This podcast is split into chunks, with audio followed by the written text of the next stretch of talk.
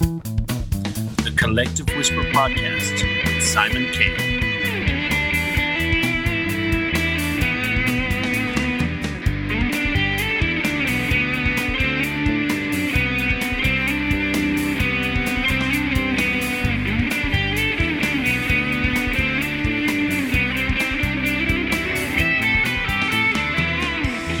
I'd like to welcome JP McMahon. JP is a chef, restaurant owner, including a Michelin star restaurant in Galway City. He has also published books, is a columnist for the Irish newspapers, and has organised a major food festival for Galway City. Okay, welcome to the show, JP. How are you? Good, good. Thank you. Where are you at the moment? Are you in Galway? You are? Yeah, I'm in Knocknacarra in Galway. That's where I uh where Very I live nice. at the moment. Yeah. Plenty of walking And, and what's the weather like there? Ah, it's What's ah, the weather like there grey. Kind of grey. It's a great. You, the weather's been kind of mixed, really. Recently, you've had snow and a few nice days and a lot of rain as usual. Yeah, absolutely. And uh, like the only thing we can really do at the moment is a little bit of bacon and then uh, and go for walks. So uh, I mean, the days that it's raining, it's uh, it's it's hard. It, it, it you lose your only activity. Yeah, and at the moment, like, the lockdown there, uh, it three kilometers or five kilometers? How far can you go it's out? five kilometers. So, uh, like the restaurants are about It's yeah, five. the restaurants are about about seven kilometers away from from here. So I can drive down to the restaurants. Uh, like they're all closed at the moment, but we we were doing a few bits and pieces at the moment. So Right, and and that, as you know, all the restaurants are closed. Have they given you any indication of when you might be able to open them again? Or uh, it's all it's still very very vague. I mean, we thought March April, and, and now it looks like May June. I mean, I'm fingers crossed. It it'll the latest will be um will be June. Uh, because if it, if it goes on into July, August, September, that might be the end of the, the season. So I'm I'm fingers crossed for June for indoor dining. yeah, yeah, because I I heard yesterday they were saying obviously some of the pubs might be closed till August. That's a long time, isn't it? Absolutely, and I, I it's uh it's it's a difficult one, but um like I still think we could be doing more at our borders. I mean, we're we're catching up now slightly, but like uh, I think we we could have done. Uh, we could have done more in the borders last year and and try to uh, quarantine and uh, like do what Australia and New Zealand have done and I mean they've effectively took about hundred days or so to to uh, to get rid of COVID. But if, if we're closed till June in the restaurants, it'll be 180 days for us, and I don't think we'll be any be- in any better position. Yeah, yeah, it is. I mean, that's it's quite shocking, you know, because obviously with the first lockdown there, there was a lot of pubs and restaurants even that didn't open their doors again, and it's quite sad when you see that. But you know, and and you know, who's to blame? I mean, the landlords look for their money for the rent, and the the restaurants aren't making any money, and the government are saying it's for health regulations, but it just kind of gets out of control, and those businesses will never open again. Probably some of them. Yeah, there's a few a few pubs um, and uh, places in Galway have already closed. I mean, smaller pubs that uh, one beside beside and near that just wouldn't have been able to even do two meter social distancing. So that that has closed, and uh, even st- retail has closed as well, bookshops and stuff because again, uh, it's it's difficult. I mean, there are there are grant schemes at the moment, but it's kind of effectively just keeping you in, in hibernation. And I think when they when they end. I think there'll be a, de- a deluge of places closing because um I'd be worried that like the customers won't we won't have international travel. Um and I think also people's habits will have changed. So if people haven't been in pubs for for up to 2 years um or a year and a half anyway uh, I'm sure the pubs are going to find it very very hard to to get customers back and under new conditions and and to try and make uh, a living out of possibly where you can do less people you know? Yeah, I, I was talking to my wife the other night, and I was saying that to her that that's one thing that I think is going to happen that people's habits will change because you know now obviously people are at home and then they're maybe not drinking as much or eating out as much, and then they're they're um, thinking, oh, I'll get healthier and I'll change my ways and change my habits, and the problem is that you know after six months or a year of this kind of behavior maybe people won't go back to the bars like you said. And the thing is I think it'll affect all walks of life, really. You know, there will become more reclusive in our homes and doing stuff virtually. I think so, and I think, uh, and like I, I think, I think restaurants hopefully uh, should be okay, but uh, and pubs that serve food. But I would be worried about pubs that that don't serve food because I think that uh, they have a different, I suppose, demographic and that, and it's. Uh, uh, we'll see. I mean, nightclubs as well. Are, I don't know when they're going to reopen uh, at all. And then I think mm. I think retail as well. I think retail will find it hard. I mean, most of the most of the shopping for the last year has been online, other than the supermarket, and even people have stopped going to the supermarket. So a lot of that will continue, and so people will. Um, um, uh, people people people may not may not may not go back. And uh, you can see the likes of amazon and, and and places are are doing well out of the pandemic. So it, it is it is hard and you need you need a balance between the big the big players and the small players. Yeah it is it's it's going to be really difficult. And you know someone was saying to me the other day they said oh you know it's not that you know now obviously we could be going into a recession and it could affect a lot of countries but the thing is, people have more money for spending on the likes of Amazon and online shopping because they're spending less in the bars and maybe shopping for clothes and less on restaurants and everything. So then they're looking elsewhere to spend that money. Yeah, no, definitely. And I think there's more savings that, than ever before. I, I think I saw that AIB were going to start charging like negative interest, which is crazy. Started charging uh, interest where people have too much money in their account uh, because they're supposed. Wow. Yeah, and I, I didn't even know they were allowed to do that. I thought like you could just like why would they charge you interest to because they have your money already? So um uh, but yes, yeah, so, and, yeah, and the difficulty is is that it's uh, it's uh, like you have effectively you have fifty percent of the economy functioning as normal. Like if you have tech or like a lot of it is just, I mean, is is uh, is is uh, is moving normally. And I know we're all in lockdown, but it, it is a difficult one when you say that it, like we're all in this together. Like I mean, certain uh, supermarkets or online companies will come out with a lot more cash flow and a lot more yeah. a lot more strength uh, and the like retail hospitality tourism hotels all of those things are are are going to have yeah, it's, it's going to be very very hard to start again you know you're correct in saying that you know, are we in this all together? Because some people will surely benefit from this. And you even see companies starting up now with masks and every sort of thing. And they're going to benefit more because they're catering for the COVID pandemic.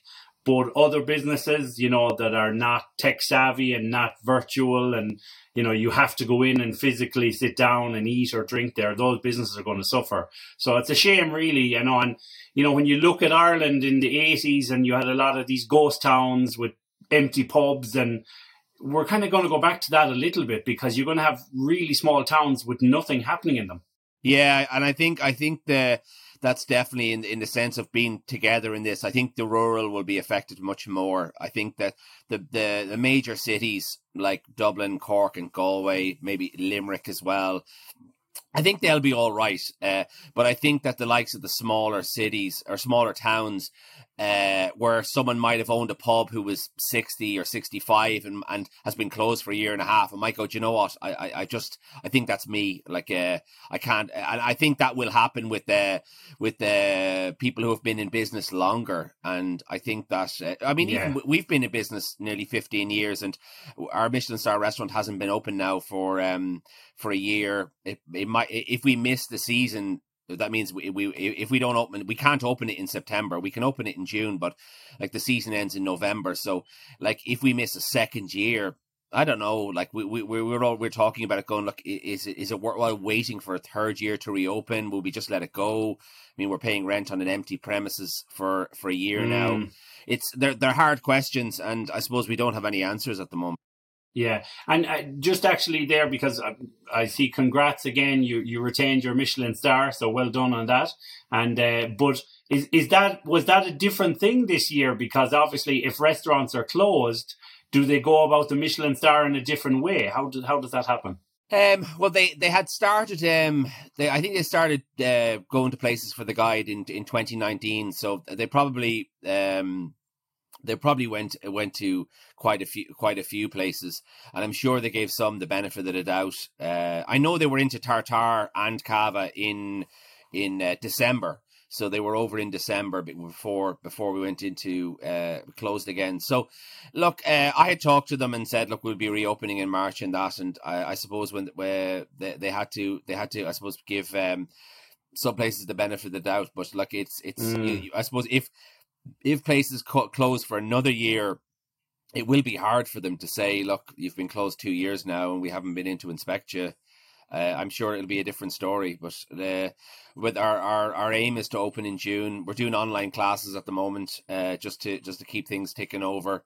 So um, uh, again, hopefully, yeah, hopefully it'll um, it'll be enough to keep us going. Great, that's brilliant. So let's let's go back a little bit. Um, your your early life. You're you're from Clondalkin, aren't you? Yeah, I was born. I was born in Clondalkin, and uh, I think two or three years, uh, maybe maybe four years there, and then we moved to to Kill for a year or so in, in Kildare, and then and then we ended up in Maynooth. Um, the so we moved we moved into I think in eighty two or 80, 83. Um, so um, it's uh, yeah, was. I so most most of my my childhood was spent was spent in Maynooth, even though I I I um I, I disagree with the fact when people say I'm from Kildare. I'd say I'm that, that's I go I, I go with the born from. I was like I was born in Dublin. I don't care. And they were like, no, no, you grew up in Kildare. You're from Kildare. And I was like, I'm not from Kildare. I'm from Dublin. And I still have this argument with people. They go, it's where did you go to primary school? And I go, it's Kildare. And they go, that's where you're from.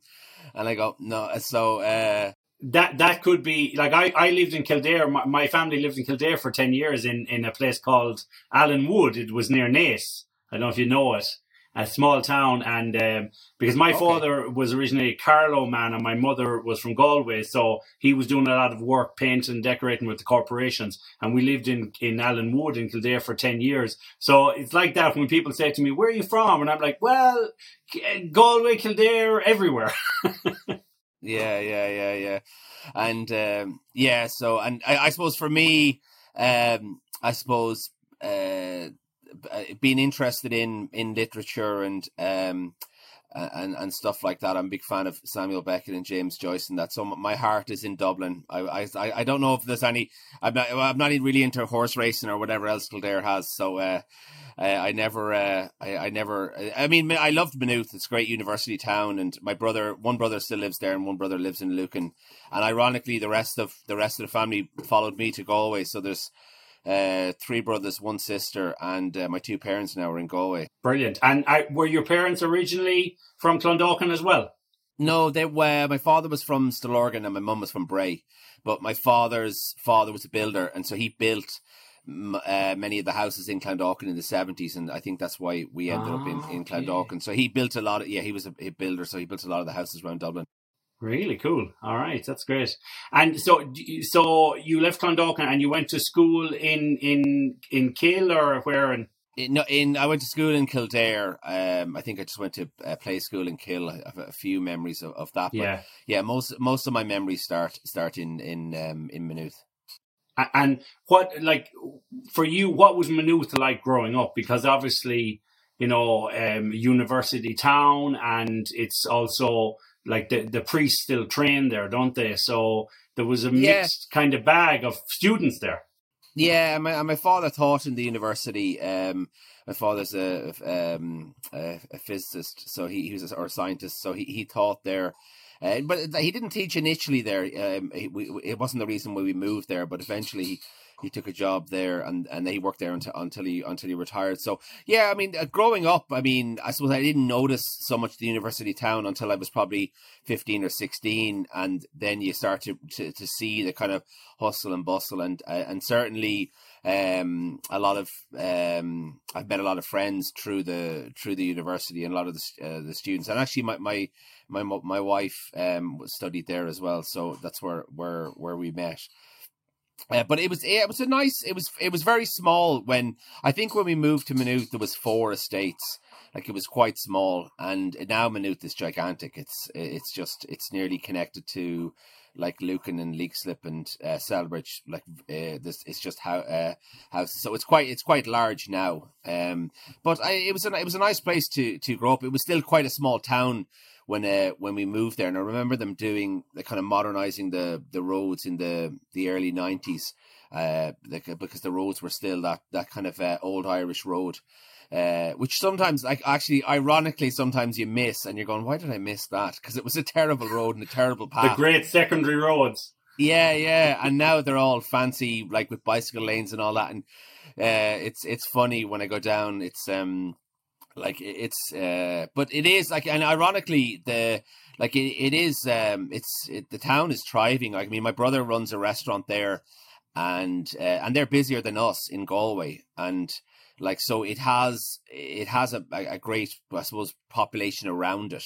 You know, in terms of Lucan, Leixlip, Celbridge, a lot of people go to Maynooth on the weekends yeah. and that. So it's still it's still um it, it's still it's still it's still a great town. Yeah, and so in like when you were as a, a, teenager there, how did you keep yourself entertained? Like, did you have hobbies, or what did you do to kind of pass the while? I was actually talking to, I think I was talking to my daughters recently about this because I mean they're on, they have phones and they're on TikTok and, and they're like, what do we do? And I think we just walked around the estate. I think I think that's all we did, you know. And you walked around just different estates. You hung around outside Xtra-vision. You know, you like there wasn't. Uh, I don't think there was a whole lot to do. I mean, we. Uh, I'm um, certainly like uh, as a, in my mid teens, I might have like joined a band and played a bit of guitar and and stuff like that. But I, I think initially it was. Um, I think also as well the differences, which again, I mean, we're very, I suppose. Um, I suppose everyone is much more careful with their children now in the sense that they don't just let them outside and come back at nine o'clock. But yeah, I was like, what? The, I was like, what do we do? I think we just went out until it got dark and then we come back in again. Yeah, you can't go out in the dark. What are you talking about? Yeah. like, like, why is the dark any more dangerous than the light? But uh, the it's it's what's in the dark that's dangerous. I think it was just again smaller. I think we were we were a lot smaller as a, as a as a country and perhaps not as um uh not as as developed. I think uh, in terms of. Uh, in ter- I suppose not as not as developed in terms of worrying about things, you know. And I think it was just uh, kids went out and played, and um, and then came back in. We're playing football a lot. That's actually I forgot. We played football a lot. I think actually from when the boom in 1990 happened in Ireland, I think everyone everyone uh, who grew up in that was uh, was uh, wanted to be a footballer. I actually trained as a referee. because really? The yeah, I wasn't. Uh, I wasn't the best footballer. I was all right in goals, but so I I trained as a as a as a as an FAI referee. I think when I was seventeen, and I did it for three, maybe three years. Uh, it could have been earlier, could have been fifteen or sixteen. But I remember being I was the youngest. I was the youngest one there uh, doing the doing the exam, and I, I used to referee games in the Phoenix Park. Um, and the lads I'd be refereeing would be would be much older than me, so it was uh, it was a, it was a challenge to uh, to to referee them. But I I think you got a pound a player and so if you did a game, you got um like 11, 22 pounds. So it was like oh right. Well, but you you kind of knew the set rate though, didn't you? You knew it's probably twenty two. and, and, if the game was cancelled, I think you got 17 if it was raining or something. So I used to get the bus out to the Phoenix Park on Sunday morning, and then, and then sometimes if you referee two games, you'd come back with 44 pounds, and that was like a lot of money. Oh, right. And would it, would it deduct money if you sent anyone off?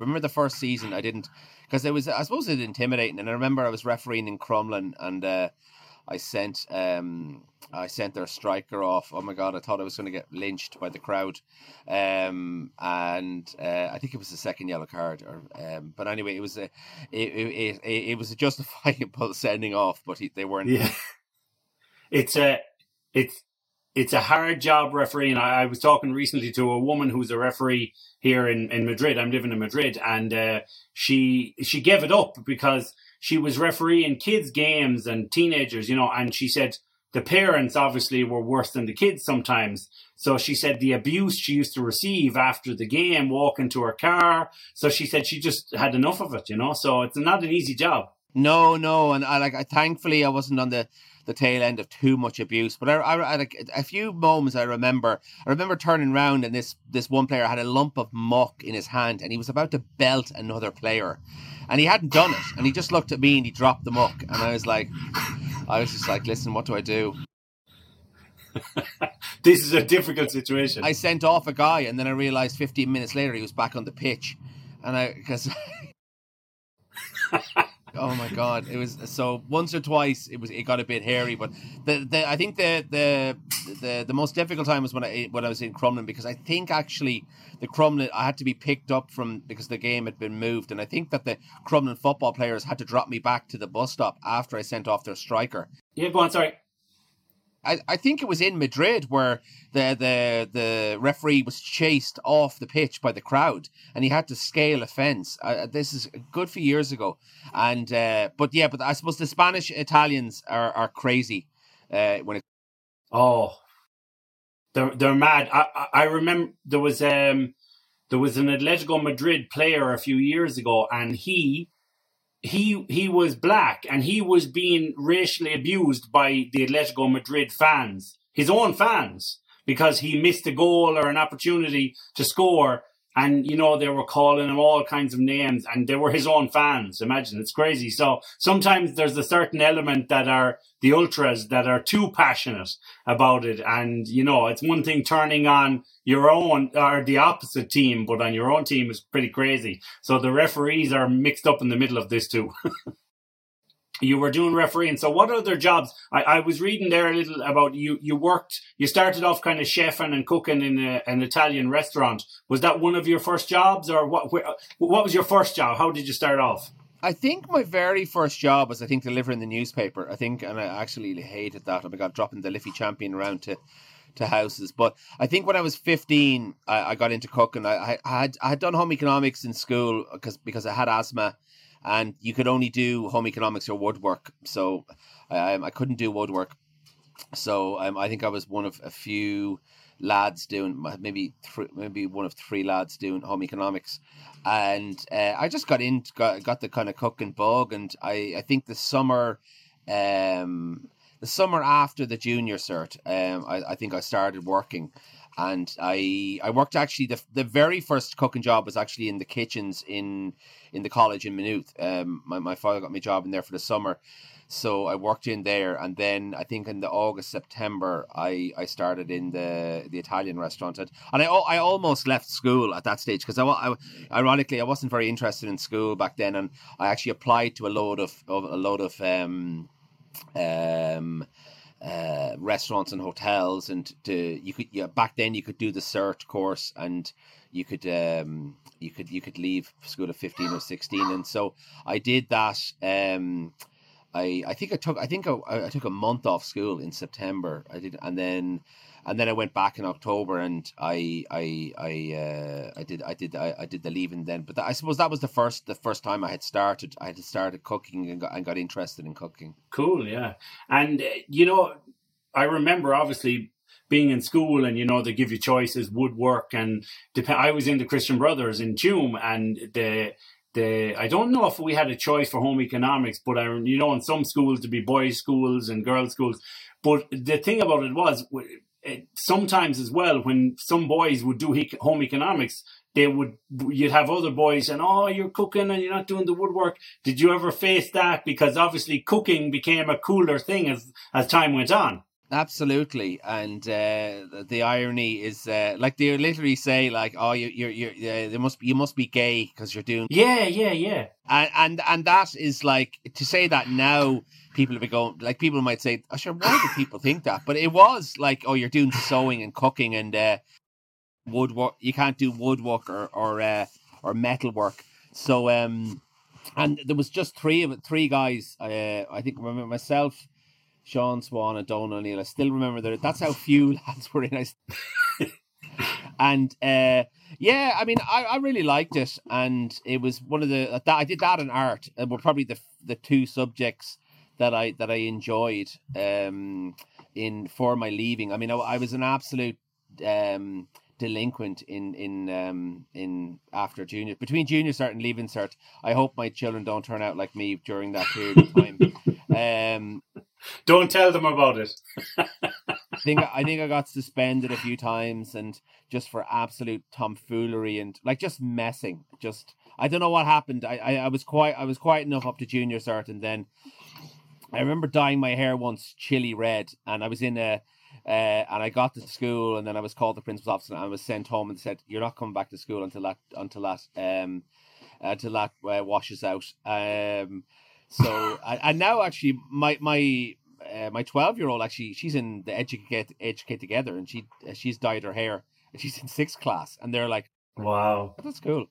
So the the, yeah. the the change has has certainly um has certainly uh has certainly taken place, but just uh, stuff like that. So when I when I when I left um school. I think I only got 250 points on my leaving or something like that. It was something scandalous. And I remember actually the, the teacher saying, the first thing she said to me when she gave me the piece of paper was like, you didn't fail. I still I still remember her saying that. Um, Fair play to her.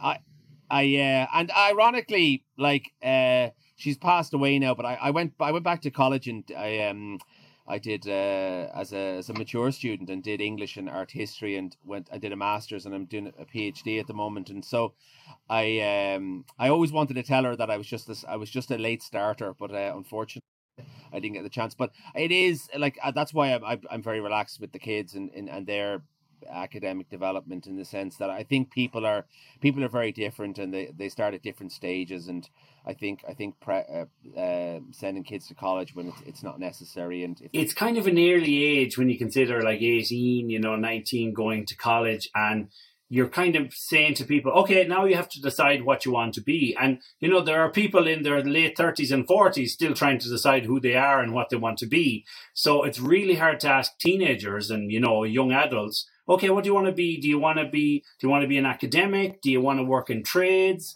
Uh, do you want to be a scientist? Because people, some they don't know, but someone's steering them in a direction, and it's a bit unfair sometimes, and it's hard. It's a lot of pressure. No, absolutely. I still say to people, I still don't know what I want to be. You know what? Yeah. They say, well, they say it's a bit late for that now.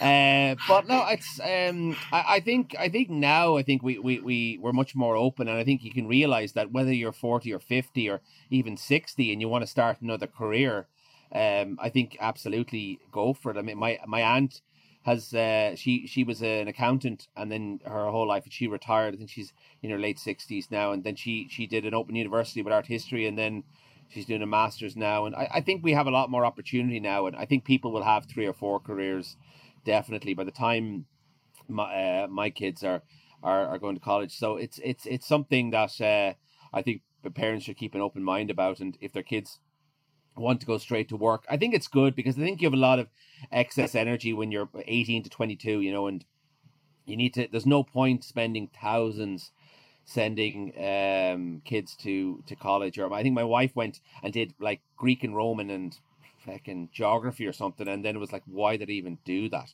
Like spent doing that.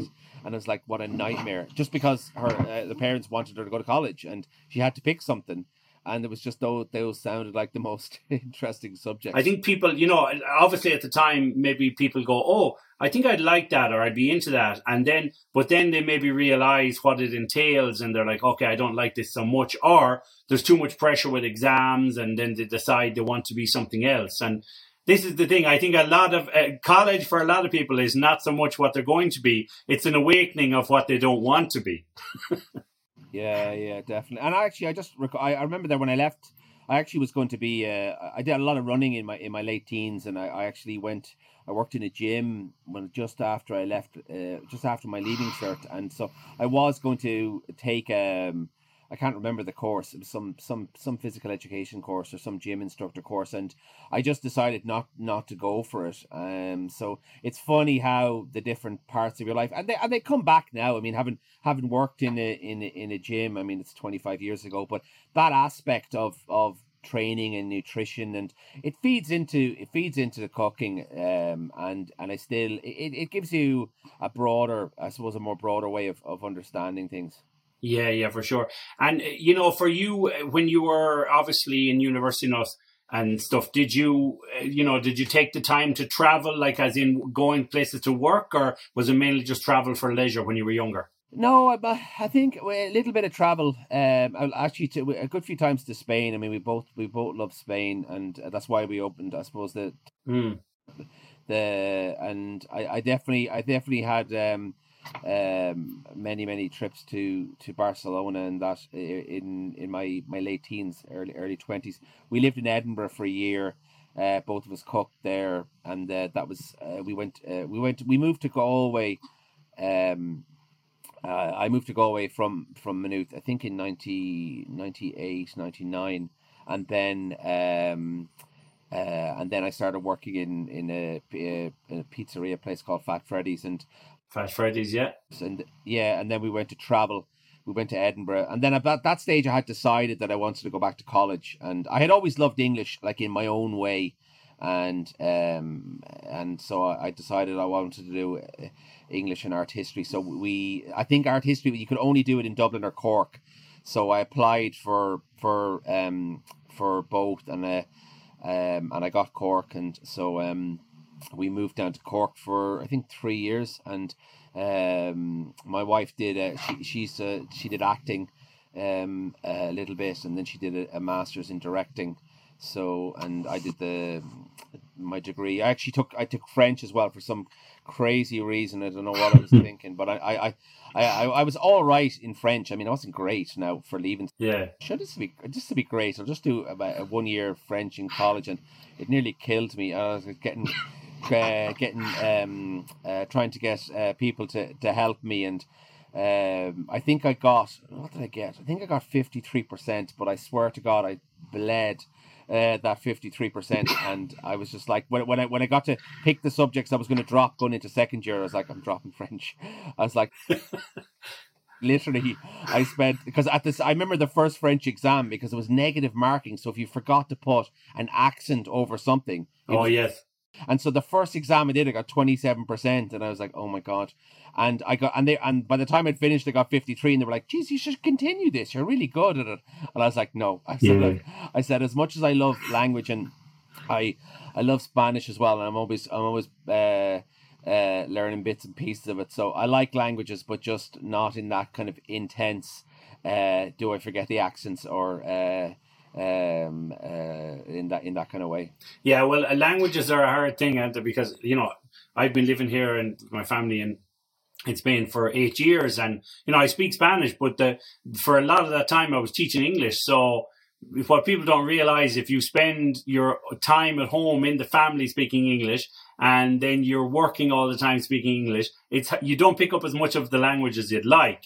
I rectified that in later years here, but it, it, if you're anywhere, if it's French or Spanish or Greek, you have to live the language every day. Like my wife works in a school and she speaks Spanish a lot better than I do because she works at it every day. She's speaking to kids in Spanish. So it's one of these things. You, for me, you have to really live the language and it's hard. I mean, I did a Spanish course in NUIG and I thought, oh yeah, I know a little. And when I came to Spain, it was like a slap in the face. Yeah, yeah. So I, I, I, I, I spent a, a bit of time in France as well in uh, my uh, early twenties and that, and the same. Like it, when it was hard because you were hanging around with people, uh, with French people that their English was so good that most of the time they wouldn't bother speaking French to you. And so you end up being there, being there around them a month, and you realize I haven't got any better at this bloody language because, Yeah. other than going into the shops and buying things, like anytime you're in a social situation, they'd go, "Okay, your French is shit. I'll just talk English to you." and, and, uh, and so it's uh, and they and they'd want to practice their English, so they'd be like, Yeah. I'm wasting my time. I'm not wasting my time talking." Um, uh, French you. But I remember actually give we were exchanging grinds when I uh, with the, with a French guy and um in, when I was in when in first year and they, it, my object was to learn more French and his object was to get rid of his French accent. oh, really? And I was like, I don't know if I can help you with that because he's like, I hate speaking English in a French accent. Languages are really difficult. So let's um, let's talk about like you said you came to Galway. What was kind of the reasoning for coming to Galway or going to Galway?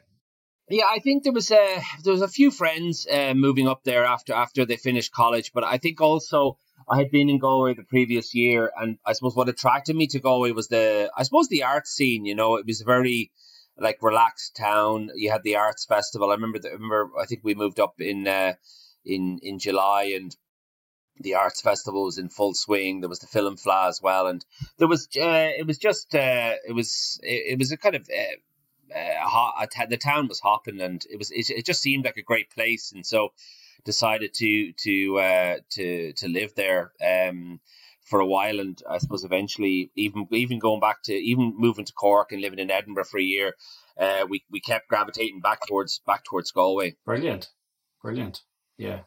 It's um it's a great city, Galway. I mean, that's the thing about it is it's culturally, it's so like it's culturally happening all the time. And you know and and I think a lot of people now look back and say oh around the late 90s was amazing in Galway and there was so much happening. And even you mentioned Fat Freddy's and there was all these great restaurants around and there was just a great scene. And uh, you know hopefully now this COVID won't kill a lot of that scene because it's culturally there's a lot going on isn't there? Yeah, I think so, and definitely, I think that the the late nineties in Galway were, were, were a great time, and I think a lot of the, I think the Macnas and the Arts Festival, and, and uh, there was just a great, great vibe uh, around. And then you had bands, you had Pearse, uh, Pearse Stadium as well, where you had, I think Bob Dylan played, and I think Radiohead played in '96 or '97, and all, all that. So there was, there, there was, and, and and hopefully that will that will remain. So I mean, I suppose Galway has matured like for better and for worse. I mean, it has become more, I suppose, corporate in the sense that the larger it gets and the fact that you get more kind of chains in. So, but I, I hope that it retains a sense of its, uh, um, of its of its independence and that, and, and like it's still home to like to to some great restaurants. It has has, two Michelin stars for. I mean, for a city of, of eighty thousand people, it's um that that's quite an achievement. So I mean, hopefully we with that that will keep happening, you know, and uh, we we we'll keep moving towards towards uh towards that. Yeah. So let's let's go like talk about the restaurants. You know, how did you you you you mentioned you had been working in Fat Freddy's. So when did you kind of say, okay, I want to open my own restaurant, and you know, I have an idea, and I did was it a big struggle to try and start doing that? Uh, like we always had it in the back of our mind. I mean, both of us worked in in uh, in hospitality, and even though we were doing other stuff, like I was doing um, uh, a PhD in art history. I was teaching down in Cork once a week on a Tuesday. I would drive down and uh, and then I was working in in Fat Freddy's on the weekend.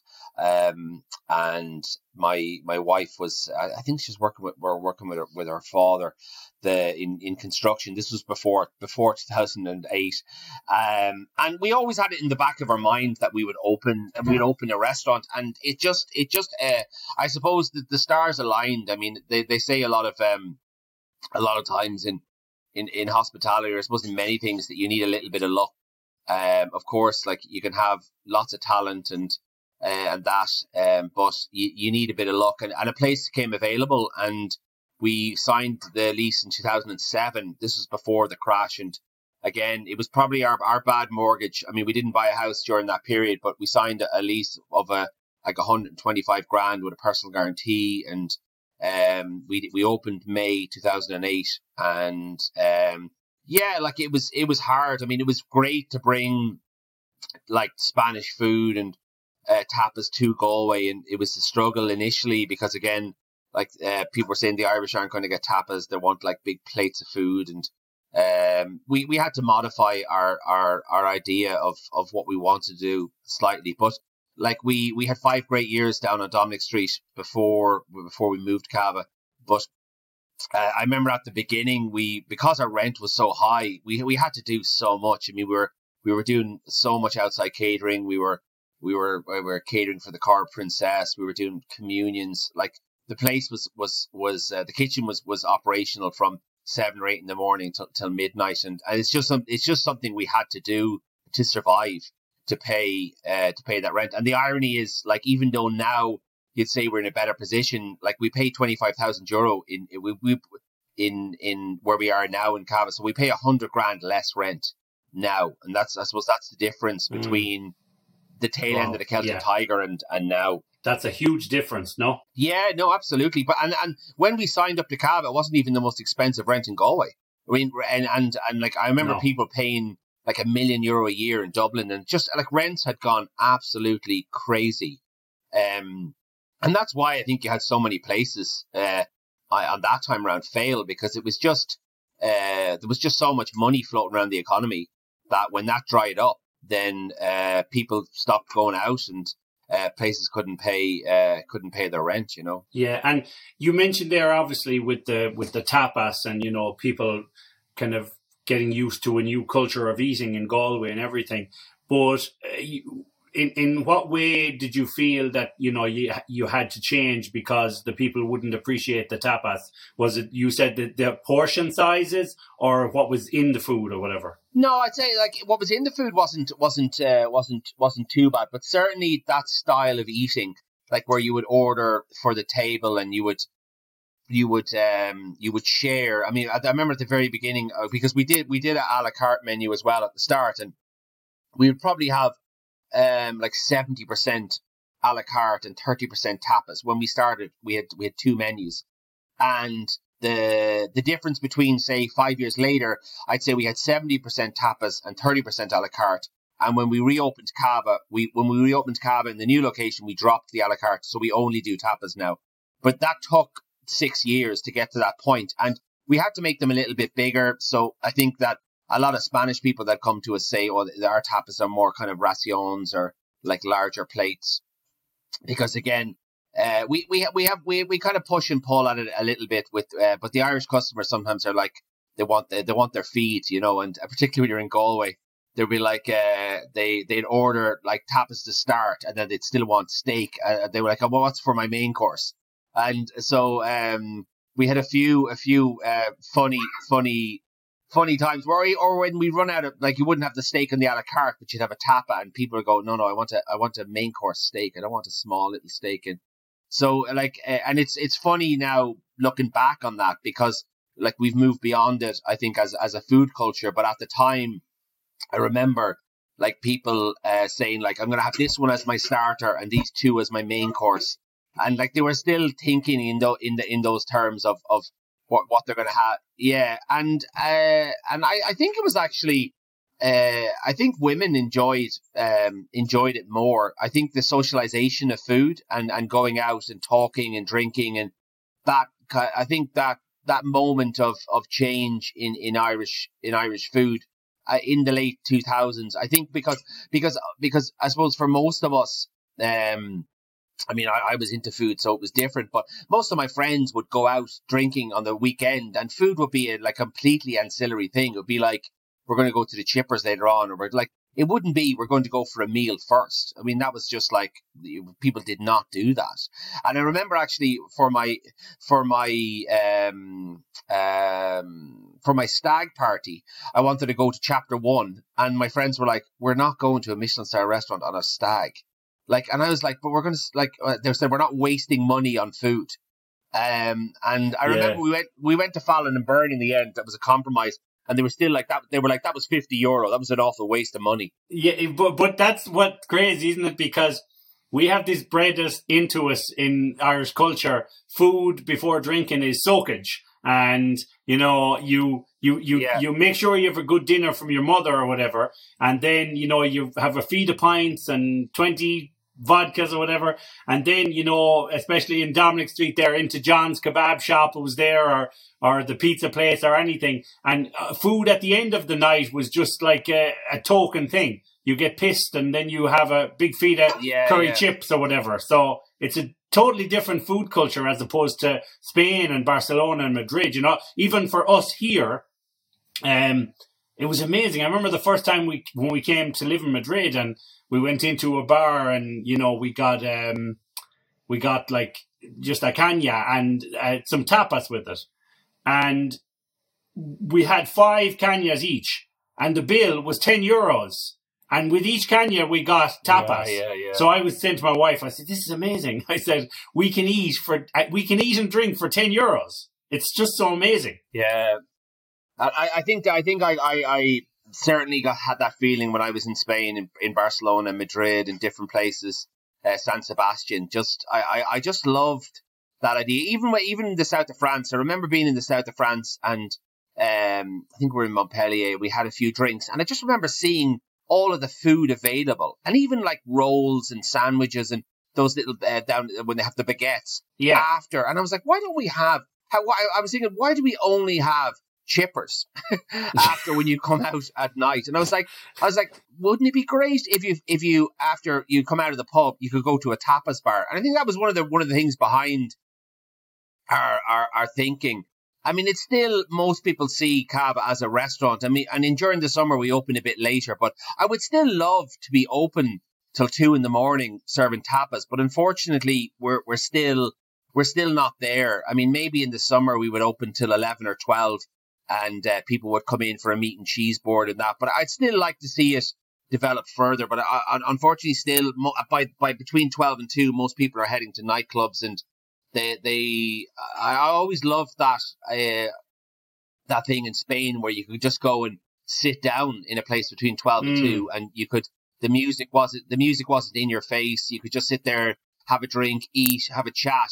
And it's just that I feel still that we don't like we don't have as uh we don't have that option. I think even in Dublin I mean any place after that time the music is is is going to be is going to be hopping you know? Yeah and and see this is the thing you know like in Madrid, you can be in a club till six and come out, and you they have yeah. like these shops here, pa pizza, and they're like square pizza slices, and they're two euros each. And I mean, you can go into these at six in the morning and get a slice of pizza, or you can go in, you can still get tapas if there's a bar open, and so you have way more choice in that way. Whereas in Ireland, we are subject to, you know, Supermac's or whatever, whatever's open at that time at three or three thirty when you come out of the club, and unfortunately for a lot of restaurants, they don't open because they're trying to avoid the drinking culture, maybe, and the yobs and the, you know, people getting sick in the restaurant. So you're just left with the chippers. So I, I think, I don't know, it, it's, it's a bit of everything to blame. I think the, the,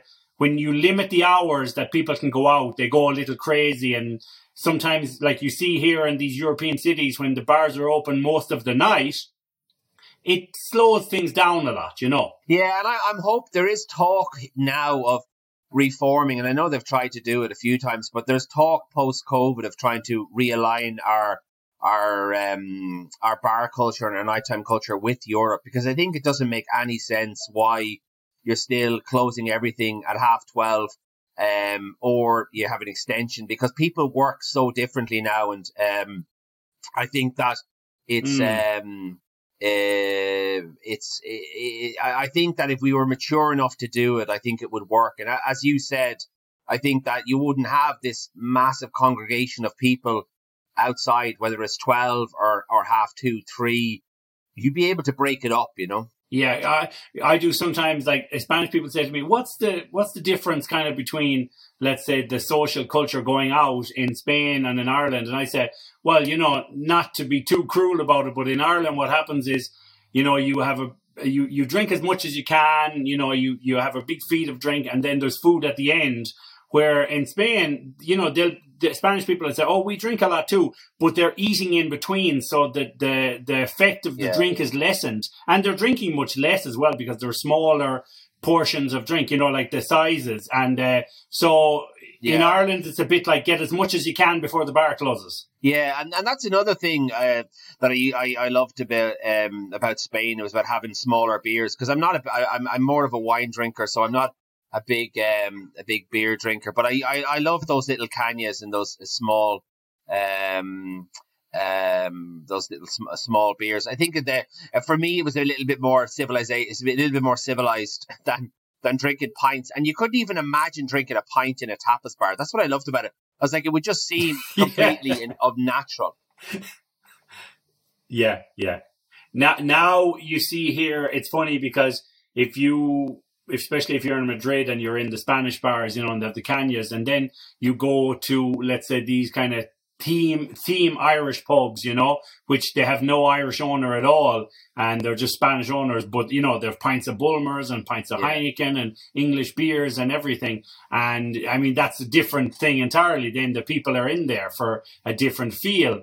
But yeah, it's they're different different cultures. And you know the way spanish people are about their food food is like god to them. You know they're they everything is around food. Even dur- during the day and on sundays and everything if they go anywhere they will sit for hours in restaurants with the same food. And you know, I do say to some Spanish people, I say it's crazy because if you're in London or in Dublin, you go in and have a meal, and you know, within the hour, you're probably gone, and they're waiting to change the table again. But yeah, here, yeah. they'll go into a pizza place and sit for three and a half hours. Yeah, no, absolutely. Um, So I, I do I do think it's the fact they're they're open for longer and people are going out at different times and and and, and again look that that that's the it, it just goes to show that there's plenty more to be to be doing in in Ireland and we have there's a lot we we have to learn still and I think that hopefully the the future is bright for for Irish food.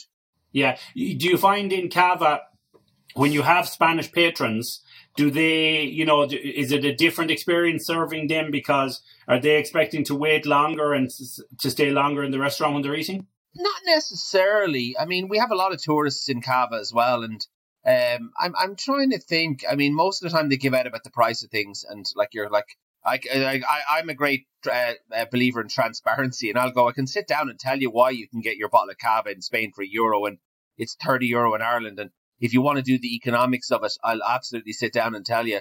Um, but it's uh, most of the time it's they're they're happy. I know a lot of Irish people have said we've ruined their idea of Spanish food because I think they had a kind of great uh, this idea where they they went to Malaga in some awful tapas bar and they thought this was great, and then they came to Cava and went, oh my god, this is this is really good. So I think we opened up a lot of Irish people to to to to Spanish food, which which is great. I mean, and before we opened, I mean, our idea was was that like we wanted to create um uh the, a Spanish place outside uh, outside Spain. I wasn't I wasn't looking to replicate anything inside Spain. So we did travel to London and we traveled to New York and went to some tapas bars there. We we we we did our research and I was like, what does a tapas bar look like outside outside Spain? And um, uh, for me, there's some great ones. There's some great ones in um, in New York as well. So I mean that that was important uh, for us that that um, that research. Um, so and we still we still go to Spain every year. Um, I mean we again we didn't go last year, but we the last time we went down to Seville and um, um, down to Jerez, the the Sherry Triangle, and so we still try and go once a year to uh, just to do a little bit of um, a little bit of a little bit of research. Okay, brilliant. And and so with with the other restaurants like Anyar, it, it, that's how we pronounce it, Anyar, isn't it? Or Anyar? Oh, Aniar. Aniar, sorry, sorry, Aniar. Yeah, yeah, so, yeah. so with Aniar, then that's obviously different kind of food because it's more.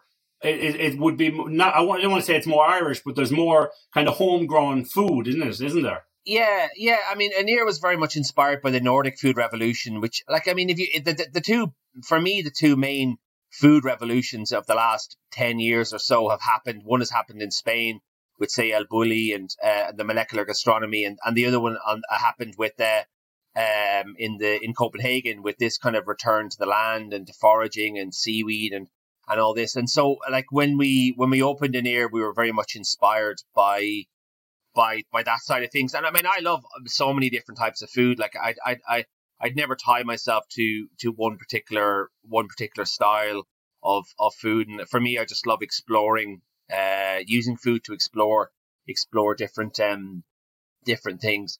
So we, we opened Aniar, I think, in 2011. Yeah, Aniar was open 10 years this July. Wow. And um, yeah, like our intention again was just to open a restaurant. It was never our intention was never to, I suppose, to to win a Michelin star or to become, I suppose, uh, internationally recognized. But that's what happened, and um, we've uh, we've been kind of uh, dealing with that, um, uh, dealing with that ever since. And like so, like it, it, there's good and bad in the sense that.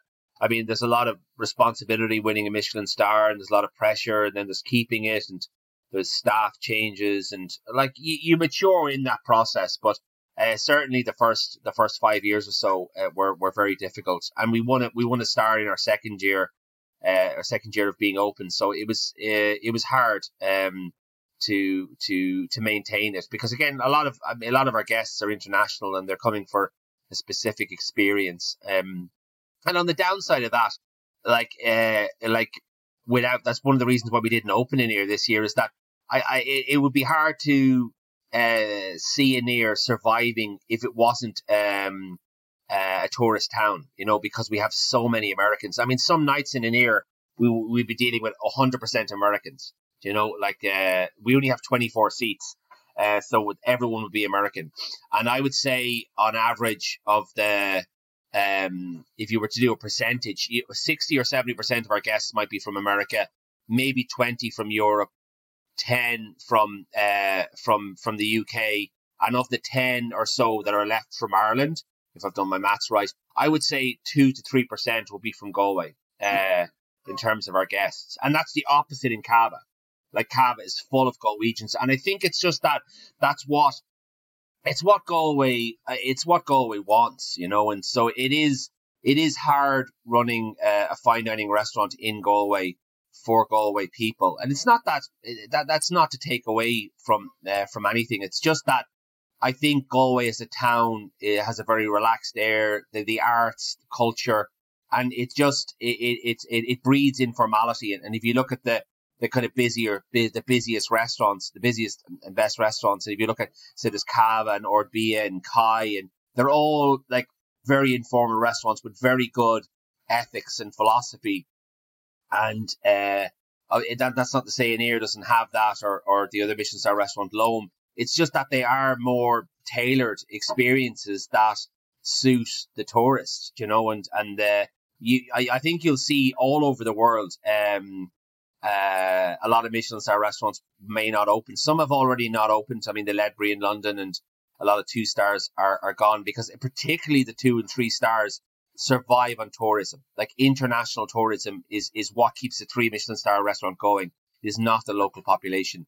And yeah. so it's, it, it is going, it is going to be hard. Yeah, and you know, uh, somebody said something to me actually. I think it was last year. There's a I don't know the name, but you probably know the name now. There's a there's a Michelin star restaurant in Barcelona, and they only the chef they only open for three months every year. Do you know the name of that one? Um, I don't know. I don't know that one specifically. I know like before, in the past, like uh, the, El Bulli, the, a very famous one would would open. They were outside. They were in oh, Girona, I think, but they would open for th- for six months, and uh, and eventually they, they, they closed, and they, the the the two brothers, um, and I, I know one of them, Albert. Uh, he has a couple of tapas bars in um, high end tapas bars in Barcelona now, but they are they have brought a lot more fun and uh, humor and informality, and they're and they're a one they're a one star restaurant, and so it's it's hard. And with one star, you you have a lot more room to, to maneuver you know when you get into two and three stars it becomes very much about the the experience of of eating and the kind of what surrounds that experience. Whereas one michelin star i think you you can you can get with a lot of a lot of a lot of good cooking and a lot of passion. You don't need to have very very fancy chairs or tables or but i just feel that for two and three star you you really need to uh to to you need you need greater investment. With your restaurant, do you, when do you feel, you know, when people use the term surf and turf nowadays because it's become more common, you know, with the, the land and the sea, would you describe your restaurant as that type of restaurant because it's using natural resources from both? Yeah, we probably we'd have a lot of a lot of um, seafood in Aniar and a lot of stuff from from and even from the land in terms of like uh, vegetables and that. Of course, like we we we, we look at both. I, I think the sea is is an under under utilized resource in Ireland, particularly in terms of fish and shellfish. And that's probably where I fell in love with fish and shellfish was probably Spain, uh, because they do it so well. And, and that's what attracted me back, back to it. I mean, lovely mussels and hake and oysters and, uh, octopus and all sorts of things that I think that are quite common. Uh, and a lot of the stuff that's fished off Irish waters probably ends up in Spain anyway. Because yeah, for sure. Yeah. The, the, the market is there and, uh, it's still we still have some way to go. I think in in appreciating fish more in Ireland. I mean, it's certainly changed. I didn't grow up eating eating shellfish. We used to have like fish once a week on Fridays because of, of, of religious and fast reasons and that. But like there was no celebration of fish, you know. And no. I think that's we we do have that now, uh, but still there's still a way to go in in terms of if you if you have fish and meat on a menu you will you will more than likely sell more meat than than fish. It could be 70 30 and and we actually don't have them. We only of the 16 courses we have in Aniar, we might have two or three that are meat, and the the rest are fish and vegetables. So I remember someone saying your your your menu should come with a warning that it doesn't have enough meat on it. Um, uh, and, uh, and I was like, we're by the sea. And I was like, we do have a beef dish and we have a pork dish, but like, of course, there's just so much seafood, um, that yeah, it's, it's it's an awful shame not to use it. Um, and uh, and again, you want to try and, and highlight it so it's uh, it's uh, it's it's it's um it's an interesting thing. Yeah, that, that's true. I mean, you have to use the resources as, as you have them. Uh, let's speak a little bit, bit about uh, your symposium, the food on the edge. Um, obviously, it's very difficult this year with what's happening, but you, you started that a few good few years ago, and how is that going now? I mean, is it something that has grown and grown? Yeah, again, it's it's a, I suppose it's a little bit like Aniar. It's appreciated a lot more outside Ireland than it is inside Ireland, but maybe, maybe that's like uh, that's a it's a it's a that's our U two moment. Um, uh, it, it's it's uh, or the cranberries. Or the cranberries. yeah, we started in 2015, and we we just invited these um, major chefs and industry players, and a, a lot of a lot of people uh, were saying, "Oh, God, they won't come to Galway. There's nothing in Galway." And we had it in a tent up in Eyre Square, and yeah, it, it had a great uh, feel of it. And we we did it we did it for five years. We didn't do it last year because of COVID nineteen. We just brought out an ebook on responses to to COVID. We asked all of the past participants and some others for their response to uh, to lockdown all over the world. So we got emails from them all, and we, and we, we published it in a. It's a free ebook, so anyone can download it from uh, for our website. You just sign up for for our newsletter, and you get it with it with the newsletter.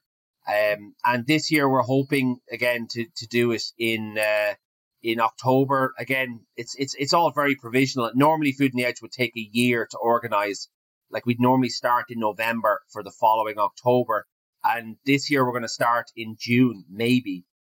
So we're probably looking at a one day event. We might put it on in Dublin just for just to see to do something different because we just don't have the time or the resources. Again, our cash flow has been wiped out because again we would rely on sponsorship as well but uh, all of our sponsors are, are closed. A lot of them are, are not open and, and that. So it, it is going to be a tough year, but hopefully we will get something done. And it, like the, the whole purpose of it has been to, to bring, uh, like international, uh, international people to Ireland to talk about food, to inspire us, to, to get us to, to do a little bit more with, with our own food and our own, our own produce. And the, um, uh, the other side of that is to is to to get Irish people to to to, to meet these these chefs. But the, the the other one as well is to, is to get these chefs over to Ireland and realize that we have like amazing produce that we that we probably don't appreciate enough ourselves. Yeah, yeah. Like we set up Food on the Edge because I had traveled to, to places uh, to similar symposiums and they were talking about their own food and I was like, God, we have this in Ireland. I was we have really good fish and really good pork and really good beef and vegetables and like suppliers and juicers. I was like, why aren't we celebrating them? So like when they when the when the chefs come over, they recognize that and they go, wow. And it's kind of like we just need to believe a little bit more in ourselves. And so it's it's part of a of a general movement in in Irish food, and hopefully uh, it will continue to be so. Like so, we were going to try and do do a, a, a scaled down version this year and uh, just to keep the momentum going. Because again, to, to to miss it for two years, eh, as you know yourself, like every year you don't do it, the hard, it's harder to get back because the event the event costs three hundred the event costs three hundred thousand to put on. Um, so it's uh, it's it's it's um, and two hundred of that is raised by by sponsorship, and a hundred grand is brought in by tickets. So and the tickets are not cheap; they're like three three hundred quid or something like that. So it's it is it is something that I feel I feel it's underappreciated. And again, I think it's that sometimes we don't play the long game in Ireland. I, I say to younger chefs, they go, I should like it's it's 250 euro. I couldn't afford that. And I say like it's a euro a day. And and like it's it's it's investment. And I think it's when you look at it, of course, 250 euro looks like a lot of money. But if I say there is 50 international speakers here talking for two days, we have an artisan village. You can go there, listen, meet them, make connections. And a lot of people have, and then they go and work in these places in England or Spain or France or Denmark. And it's like a it's like a think tank for two days. And I said like 350 euros is, is very cheap for me for that in relation to what you'd pay for outside uh, Ireland for for similar symposiums. But again, it's just about I think us trying uh, us maturing as a, as a country and getting to realize the value of of that. Can I ask you? You know, um, do you feel like in around Europe, there's a little bit of snobbery from like you know some of the the French and Spanish um, people towards Irish uh, food because I know obviously living in Spain here, sometimes people would say to me in a sarcastic way, what about Irish food? And so they kind of look at it here, I think a little bit like there's not much to offer, you know, like that, that we, because in the sense that we have a staple diet of, you know, of, of potatoes and cabbage and bacon and so on. So do you, do you find that prejudice is kind of there? Is that hard to change? like it's it's changing gradually and like the i i think the likes of spain and france and and italy and um and and, uh, and england to to to a latter degree i mean i think their food culture is more advanced because uh, in the i suppose in the emerging years of food culture say in in the 19th century they were they were nation states and they were they were powerful nation states and we were colonized by england and we had a famine. So it's like it's we, I mean, we, all of Europe has the same peasant tradition, and so and, and when you look to some of the, the greatest Spanish dishes, I mean, a lot of them like the tortilla, or a lot of them include potato, and so and a lot of the, the grandmother's cookings is very similar to Irish grandmother's cooking and like the so there is a similarity and i mean that's what when i wrote the the irish cookbook which i think is here behind me is, uh, yeah I, I, was going to ask you about that next actually. That's interesting that, the like, cookbook that, yeah yeah and that has 480 recipes. So any spaniard who ever says i need to just hit them with that um i mean i don't maybe yeah, i'm going to pull that out of my arsenal. Absol- yeah absolutely and go there you go. Uh now I know the, and I think I, I, we I submitted a thousand recipes to to to that, and with I mean the we could only fit 450 in, and I'm writing a sequel on on fish, and there is a lot of untapped um resource resources there, and there's a lot of. I mean, I think it's I think it's probably our own, uh, I suppose our own myopia for for not seeing that. I think when we try and qualify Irishness, we're looking at some sort of mythical sense of Ireland, uh, like whether it's Celtic Ireland or Ireland separated from from Europe in the 20th century. And really,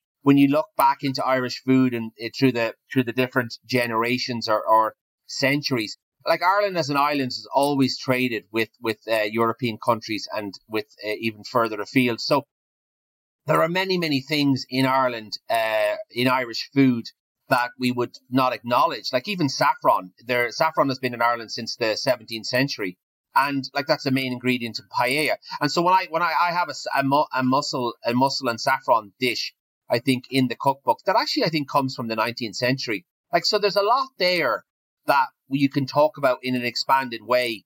And I think it's just that we didn't have that belief in ourselves. And also, I think that we threw the baby out with the bathwater when we didn't want the kind of uh, Anglo-Irish element in our cooking. And that was there for 300 years. And there's a lot there uh, as well that like pies and so many different things uh, that I tried to, to cover. So we need to take a greater, more expanded view of Irish food. And you could do the same to Spain. If you said to Spain, okay, leave out the Arab influence, like their, their, their food would be decimated.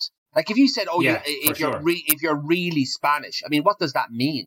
Really Spanish? But if you take out the Moorish influence, like all of the dried fruit, the nuts, like the, uh, the, the rice as well, so much. So I, I think that the, what, what this, when the Spanish and French and Italians ask, oh, what about Irish food?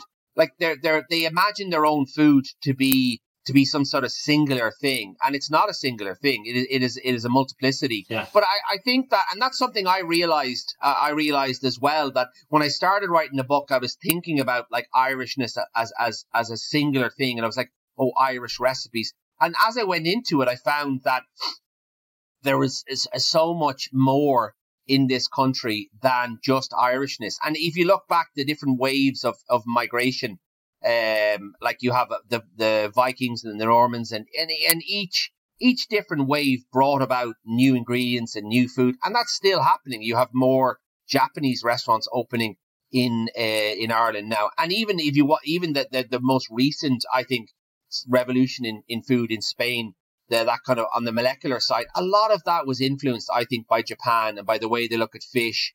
Um, and I, I think that we, we I think it's often we just fail to to to to recognize the the external the external influence. I, I think myself, you know, in in Spain here, I do say to people, you know, like Spanish food is great. I, some of it I don't like, and I think I prefer Italian cooking myself. But sometimes with um, with Spanish food, you can see dishes and you say, oh, but that's kind of like quiche Yeah, or that's uh-huh. like, so a lot of dishes are shared amongst European countries, but given different names and then they kind of claim them as their own. But like you said earlier, cocido in Spain is basically like Irish stew. You know, it's very similar. Abs- ab- absolutely. And I think I think the the exotic element in it is like whether you have like uh, paprika or whatever. Like I think that that's what I mean for us as a northern European nation, and we feel that our food is a bit grey or or beige. It's like I think that that's why we feel that the Italians and the French and the Spanish have a greater food culture because they have more colorful ingredients and like lemons and oranges and almonds and all these things that that that if you take them out of the food, I mean, we have very similar stuff in uh, in uh, in Ireland, and even like the fact that a paella and a risotto are come from very similar traditions. And when they argue about them, you'd swear they were like from different planets, and uh, and they get very upset about them. But but even even the paella when when it's um when you're in Madrid and you ask you know which is the best paella and they say oh well Madrid you know Madrileños and but like the Valencia paella is amazing too and it has different ingredients so you know it's a very much a tribal thing where each kind of claims oh ours is better than theirs and so on but you know you have to be very open minded and say oh well I like this one more because it's seafood or that one more because it's rabbit and so on. Yeah, but it's something that we can learn because, uh, like, when we had a uh, when we first opened Cava, we had quite a few Spanish chefs in the kitchen, and I loved the way they fought amongst each other about what was the real tortilla and what was the real paella. And even recently, the, the Madrid chef, uh, oh, I can't remember his name, uh, who, who runs DiverXO. It's a, the guy with the makeup. Uh, he's a three star chef, but he put up a, a Madrid paella, and my my Galician friend sent it to me, and he said the amount of comments underneath it going, that's not real. Paellas from Valencia.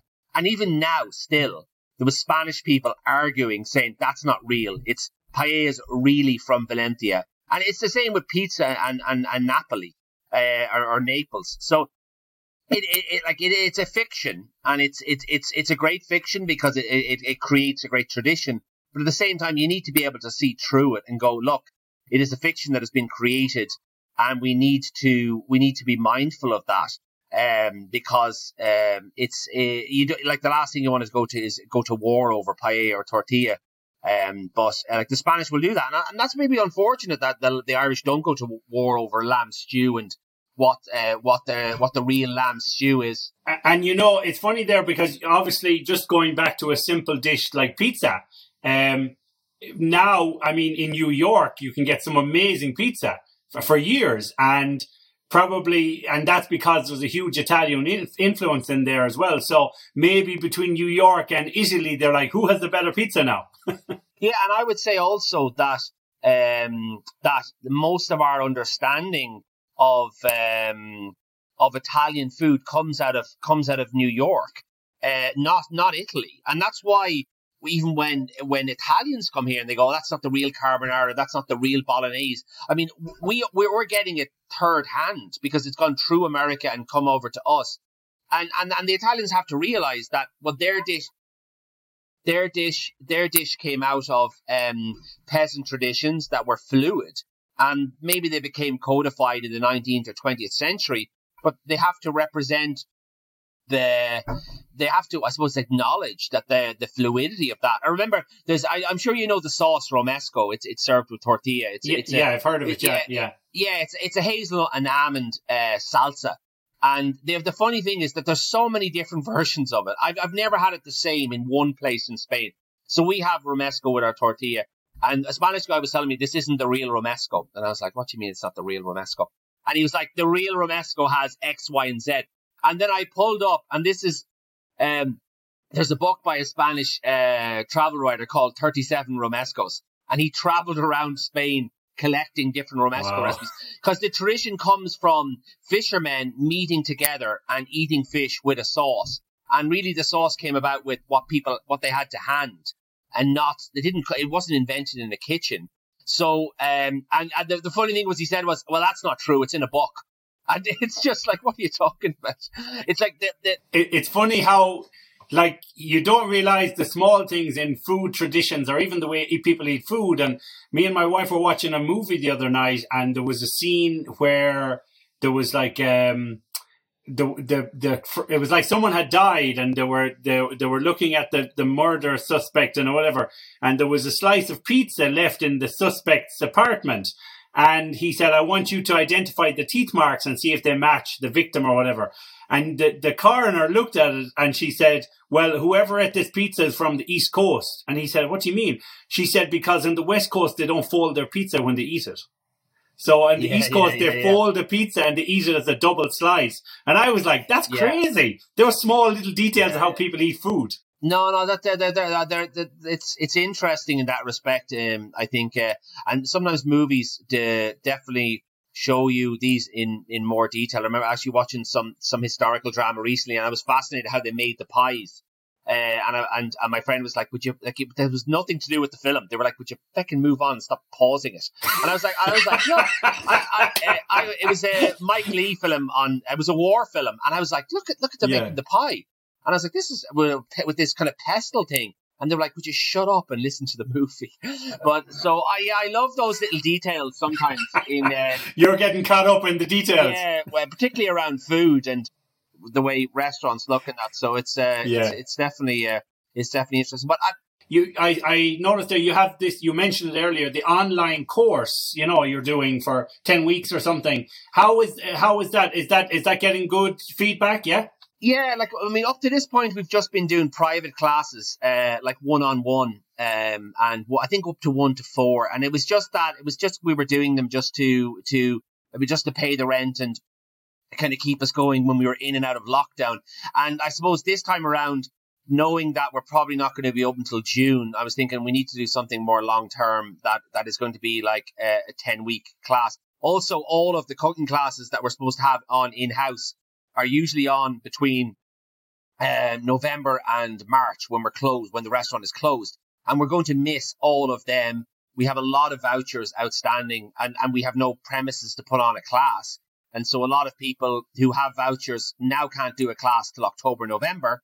And so I was thinking, how do we, how do we uh, try to create something? So, so we've, we've, we've created this online class uh, and it, it starts in, in March and hopefully we can have up to 100 people attend it. And that's the beauty of, of, of, uh, of, of Zoom and online that you can, you can reach a, a lot of more people. I mean, a lot of the classes that we've done up to this date, uh, have been with Americans and that, like, it's great. I mean, they contact us, they want a class, a one on one.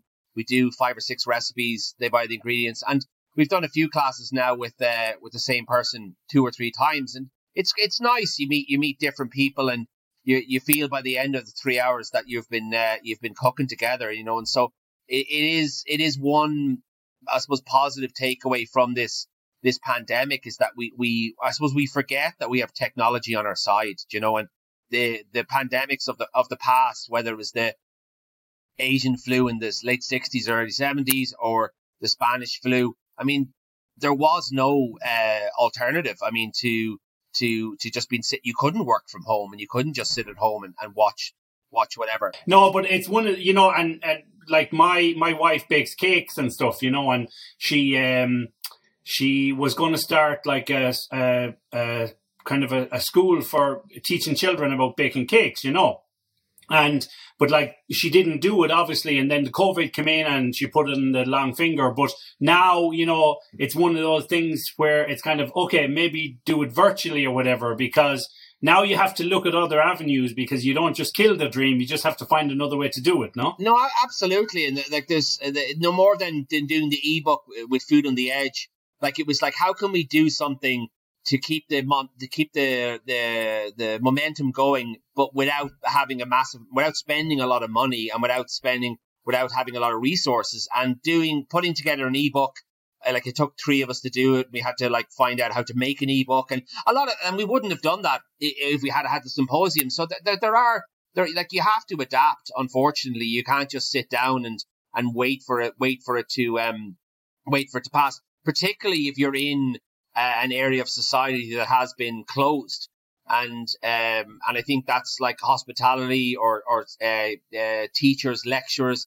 I mean a lot of them are, are to have to work remotely now and um they they probably won't see their students at all. Particularly the university probably won't see their students at all this year because they they thought they'd be back in January and now they might be back in March, but then the the, the it'll be over by then, and so it's uh it's it is difficult uh, for I think for for everyone, but I, I think it's trying to see um, the the the other side of it. And when you teach online as well, you can actually teach. We we did a class with one person in Dublin, one person in Copenhagen. They knew each other, but like you couldn't have done that in the past. You wouldn't even have thought of doing it. And so No. I was in Galway, one person was in Copenhagen, and one person was in Dublin, and we had a class with three of us, and we cooked and we talked and was like, "Oh, what's going on with you? And what are you doing there?" And like that, that would have never even thought. Uh, we would have never. So that there is there is a silver lining in that respect to uh to to to working online and being able to being able to I think attend conferences now uh, remotely. Whereas I think in the past it might have been looked down upon if you said, "Well, I can't go to some conference in New York or whatever. I'm just going to log in on Zoom." Like now, that's all anyone can do, and it's it's. Uh, I think it's actually it's actually bringing more people to it, and it's probably better for the planet in in in, in the long run that we're all Yeah, Not um, travelling I, so I, much. I'm going to finish up with you in a minute, but I want to ask you about your art because you know I've been watching there, and you know, you're doing your your paintings, and some some of them really nice, and and um, actually it's funny because thi- uh, this Friday one of my guests on the show is Jim McKee, the singer songwriter, and Jim is a brilliant artist, and you know he talks about his art and everything, so. It's really interesting how he he said he used to do art when he was young, and then he got more into it and everything. For you has art is art something that you've kind of been doing more now because of the lockdown you've had more time or what's kind of pushed you into it again Yeah, probably that. I mean, again, it's another another good aspect of it. Like, I mean, I I've always been interested in the arts, and I think cooking is one of them. And I did art history. I've I've always liked writing, um, uh, whether it's um fiction or uh, plays or that. I, I, I as a pastime. And so, like, I think that uh, the pandemic just kind of created the space for that because buying canvas and buying paint and like it's it's it's something that you need time to do. And and I suppose it's something that I I probably wouldn't have um I wouldn't have started again or got back into um in in in the way that I have. And it, it's nice. I mean I've sold a few paintings and it's it's it's it's nice to just be able to produce. I'm doing a painting for a guy in Canada at the moment um and again that's the beauty of the internet as well that that it's it's something that you- you're doing for yourself but at the same time you you can post them people can have a look at them. You you end up meeting people online who have similar interests. I mean photography is something i love as well. I love black and white photography and uh, it's something that's nice. You can go out and you can take pictures. And i probably had i probably hadn't other than taking pictures on my phone i had stopped and i have so many cameras that i don't use anymore that I, everything had just been regulated to taking pictures on my phone and it's nice to be able to to get back out and just to take some pictures and post them online. And then you meet other photographers who are also into black and white pictures. And it's it's nice to have that that kind of uh, community. I, I have to I have to make a comment on this because I just discovered by accident one day when you put up one of your paintings you had a troll. You had a guy on who said that's not art JP oh stop. I, I don't I can't remember his name now. You don't Oh, have to say his name. But the thing is I No, no, no. when I saw it I thought to myself wow there's always somebody because you know this is the thing appreciation of anything you know I can eat a dish and say it's horrible and you can say I love it and you can look at art and think it's beautiful and I Yeah. think that's just canvas and paint thrown at it but the thing is like look at Yeah. Jackson Pollock and everything art and everything is in the eye of the beholder beauty everything so it's crazy, isn't it? Because you know, someone can look at this and say, "That's not art." But what's art? Not what is art? I know, and, and you say- and the same. You could say the same about food. And when people go into Aniar and we sell them sixteen little courses, and they go, "That's not food." I mean, what I want is a steak and chips. Yeah, And I, I think what they, I think what we mean by that is that I, I think it's that, uh, like there's, I mean, art is so subjective, and at the same time, it's so historical as well, and we have to realize that.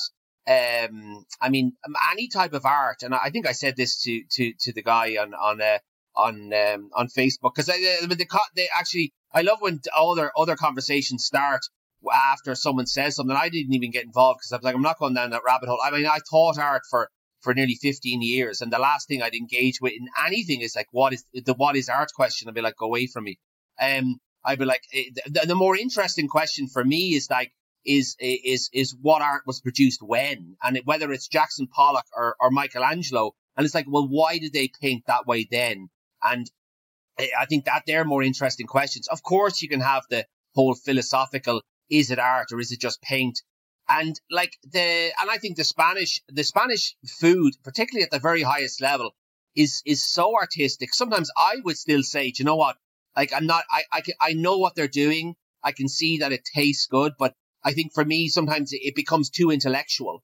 And, and the food is, is, is, is almost like a concept. And you look at it and you go, you know, I know what they're trying to do, but I want just something with a bit more love. And whether that's a bit of a tortilla or a bit of, um, um, a bit of fish. And I think it just depends on your mood. I mean, art and food are very psychological. As with music, I'd see you've got your guitars and your, your piano, uh, behind you. And I, I, I started learning piano on my 40th birthday. I bought myself a, a keyboard and I said, I always wanted to learn how to play piano and I never got the chance growing up. And so I'm, I'm, I'm, I'm, I'm, I'm using this app to teach myself and I'm two years in now. And I think I'm at the state, I think I'm at the stage of, it said you are now, you are now playing piano six months. And I was like, no, I'm playing piano two years.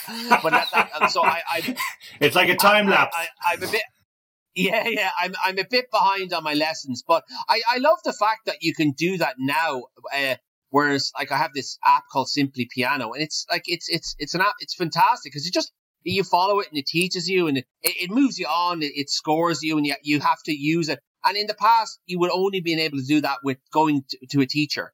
And yes. I, I like the way you. I'm not. It's not going to replace the teacher, but I love the way that it gives you a few more, a little bit more opportunity for for people to learn and like and like and also for for for for I mean I've always loved uh, playing guitar and that and I've loved music I need I always would have always wanted to have more of a background but I joined a band the the marching band in Maynooth and they put me on recorder for two years and I, I wanted to play the saxophone and I was like in the end I knew what they were trying to do they were trying to break me down with this bloody recorder and saying well if you can learn how to play that now you can play the saxophone and I didn't make it. You know, I just got sick yeah, of yeah. playing the recorder and I, I fell out. But I, it's maybe when I'm 50, I'll learn how to play the saxophone. But, uh, it was always something I, I, I fancied. Uh, well, I well, I mean, myself doing. you know, like that's the thing, isn't it? You know, who's to say what's good or bad? I mean, and, and the point is that, you know, when we, when you, you know, when people post something on Facebook, oh, this is what I've done, whether it's written a song or I've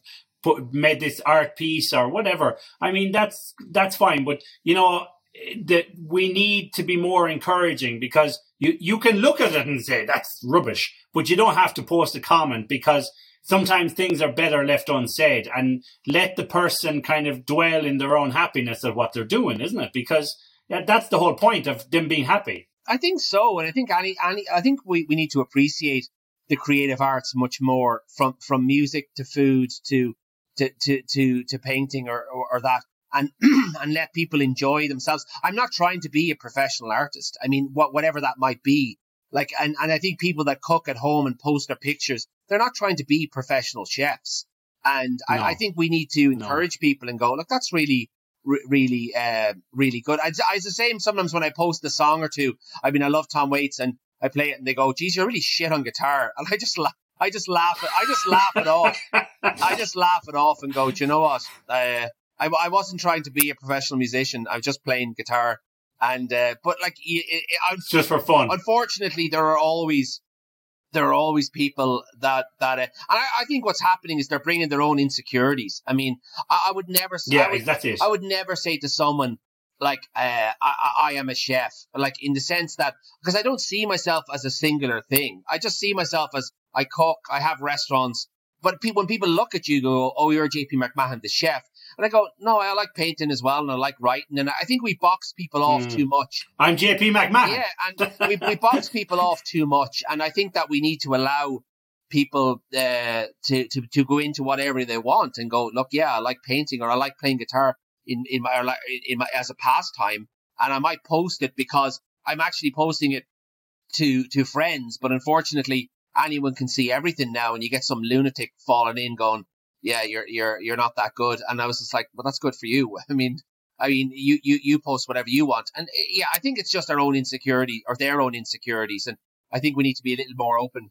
You have to be able to laugh at yourself, you know. And the thing yeah. is that if you can laugh at yourself and people post them kind of comments, well, then you can just laugh at them because you like, look, I'm not out to achieve anything here. It's just a bit of fun. I'm just showing you another side to me so if you don't yeah. like it, turn the page. You know, that's it. Yeah, and also I, I think it's important that we that that that's that that social media isn't some sort of um, ideal space. I think we need to put up our failures and our. I mean, I often do it when I'm cooking and something doesn't work out. I mean, we need to be able to post our moments when when things don't work and and say like this is real life. I mean, because if you looked at people's, if you looked at my Instagram, you'd, you'd, you'd swear I was having the best pandemic of my life. Uh, but like it's, uh, I, as I said to someone re- recently, like I mean, that's probably zero point five percent of my day is is what gets posted on Instagram, and, and we need to yeah. be we need to be careful not to look at people uh, look look at people's lives through that and all the the arguments you have with the kids over homeschooling and the the sweats and everything uh, everything uh, of, yeah, of, trying, yeah. of trying to do it. So it's uh, I mean we're all fallible and we're all just trying to get on. We're all fallible. Yeah, brilliant. Listen, uh, I'm my last question for you. Is I think you know I've, I've enjoyed the interview. It's been brilliant. Uh, what's your what's your kind of aspirations this year? What what do you see yourself doing, or do you think that it's possible to do much this year? What do you, what's your objectives? No, I think you can always do more. I think I have that I have that strange Irish illness where I feel like I'm doing nothing all the time, and that's why I do lots of things because I I don't register what I've done, and I just go, God, I need to do something else because uh, sometimes my friends say, "Would you just stop producing things for a moment? You're making everyone else feel bad." And I go, "I don't feel like I'm doing anything." Um, like I'm working on this fish book, and I'd like to. Uh, I'm trying to find a publisher for it. So for me, that's one thing. I'd love to get the restaurants reopen and uh, and to, to start back again, and uh, to bring we 50 staff all furloughed at the moment. I'd love to get them all back and and and to get something going.